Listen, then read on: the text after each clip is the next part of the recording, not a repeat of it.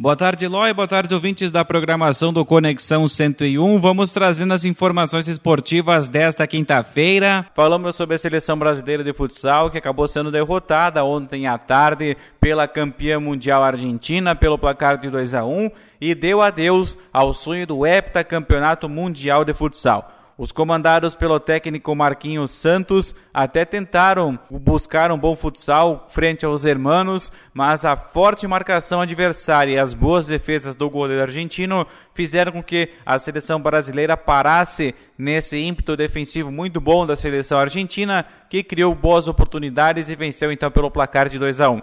Brasil agora joga domingo, antecedendo a decisão e espera então a equipe derrotada na semifinal entre Portugal e Cazaquistão. Falando sobre o futsal, hoje à noite a Tapejara FM 101.5 transmite as emoções do clássico regional Santa Cecília Futsal e Água Santa Futsal, diretamente da comunidade de Santana, por mais uma rodada da Taça TG de Futsal. São as últimas rodadas da primeira fase, onde neste grupo que está Água Santa e Santa Cecília, todos passam para a próxima fase. Então agora só definições de quem terminará nas melhores colocações do grupo para então iniciar a segunda fase da competição.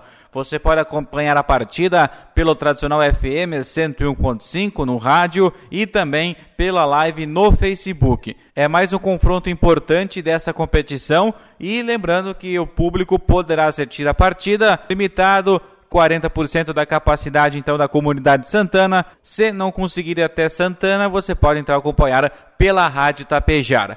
E a dupla Grenal já está se preparando para receber o público nos próximos jogos do Campeonato Brasileiro. O Conselho dos Clubes se reuniu, juntamente com autoridades competentes ligados à saúde, que autorizaram então o retorno do público aos estádios. O Grêmio será o primeiro a adotar isso no Campeonato Brasileiro em Porto Alegre. No próximo domingo contra o esporte, almeja entre 16 e 18 mil pessoas já para receber esse confronto contra o esporte, jogo direto, a luta do Grêmio contra o rebaixamento. Também em Erechim, no próximo já compromisso do Ipiranga, a comissão da AMAL também já autorizou então a 40% da capacidade do estádio Colosso da Lagoa para o público ir até o estádio e acompanhar também o Ipiranga no Brasileirão Série C. Eloy ouvintes, essas foram as informações do Momento Esportivo de hoje. Um grande abraço, até amanhã.